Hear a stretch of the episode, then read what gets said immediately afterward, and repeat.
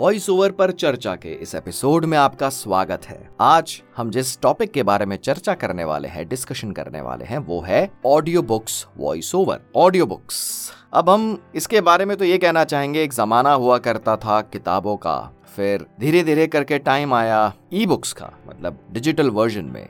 PDF format में आप किताब को पढ़ सकते हैं। और उसके बाद अब जो समय आ चुका है, वो है ऑडियो बुक्स का। मतलब किताब को आप सुन सकते हैं। तो ज़ाहिर सी बात है, जितने भी ऑथर्स होते हैं, जितने भी पब्लिशर्स होते हैं, या तो वो खुद ही नरेट करते हैं, या फिर वो किसी वॉइस ओवर आर्टिस्ट को हायर करते हैं। तो जब बात आती है ऑडियो बुक्स की ऑडियो बुक या तो इन्फॉर्मेटिव हो सकती है एजुकेशनल उसमें कंटेंट हो सकता है, या फिर कहानी हो सकती है, या फिर जैसे एक डॉक्यूमेंट्री की तरह। मतलब जैसे कोई जगह के बारे में या एक हिसाब से फिक्शन नॉन फिक्शन हो गया तो समझने वाली बात यह है कि यहाँ पे वॉइस ओवर करने का तरीका क्या होगा? या तो वो ई लर्निंग हो सकता है, जैसा ई लर्निंग का वॉइस ओवर करते हैं ई लर्निंग प्रोजेक्ट्स का, या तो तरीका हो सकता है नरेशन का, या फिर तरीका हो सकता है स्टोरी टेलिंग का, कहानियाँ। उसमें भी और कैटेगराइज कर सकते हैं। किड स्टोरीज हो सकती है। अगर आपने पिछले एपिसोड्स को फॉलो किया है, जो हमारी ये जो सीरीज़ चल रही है, इसमें हम वॉइस ओवर के अलग अलग कैटेगरीज के बारे में चर्चा कर रहे हैं तो जो रिसोर्सेस को जो आप एक्सप्लोर कर सकते हैं, जैसा हमने पिछले वाले एपिसोड्स में बताया था ई लर्निंग नरेशन और स्टोरी टेलिंग ये पिछले तीन एपिसोड्स में डिस्कस किया गया था। तो आप उन एपिसोड्स को रेफर कर सकते हैं। उन एपिसोड्स की डिस्क्रिप्शन में जो लिंक्स शेयर करे गए थे, उनको आप विज़िट कर सकते हैं।